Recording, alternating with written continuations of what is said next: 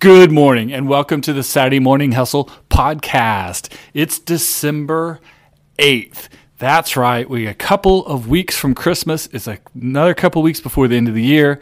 Everyone is excited about the end of the year, about being good for Santa and getting those gifts, but also end of the year accountability. Accountability in business and in a self brand and in your whole life in your professional life and personal life is huge. It's huge to me and it's huge to anyone you work with or who's going to employ you. So, accountability is key. And we're going to talk about for the next couple weeks between now, Christmas, and New Year's.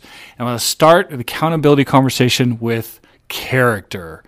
Character is essential. It is key. It's often described that character is when you do the right thing when no one's looking or you do the right thing when no one's going to give you credit for it, uh, or doing the right things for the right reasons, not because you get extra credit or because you get something special out of it, um, or attention or anything of that nature. And so, character is your ability innately to do the right thing at the right times for the right motivations.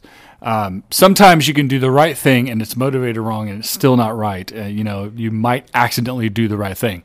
But if you do the right thing at the right time, so the right motivations, if you put other people first when necessary, you put yourself first when you have to.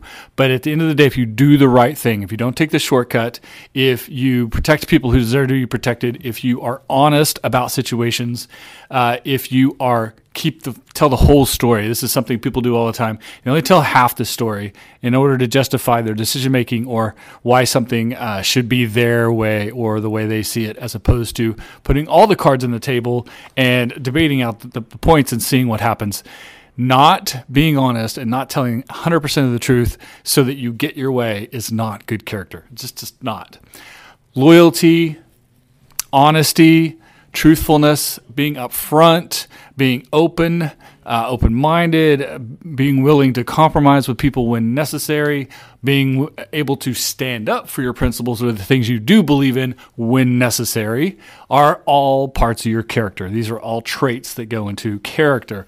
But when we talk about character as professionals, when we talk about it in our career, we really mean is are you trustworthy? Are you someone who's going to do what you say you're going to do? Are you going to if you're say you're a member of a team uh, or part of an organization or you're an employee or you're a co-owner or if you're on a board are you going to do the right thing for the organization? Are you going to do what's right what's best? Are you going to put your personal opinions your i like my idea better than your idea your pettiness your silly small stuff aside and be professional in your decision making, not putting yourself forward, but by putting everyone, the collective, the organization, the goals that you've set collectively together, putting that first and not putting yourself first speaks to your character, your professional character.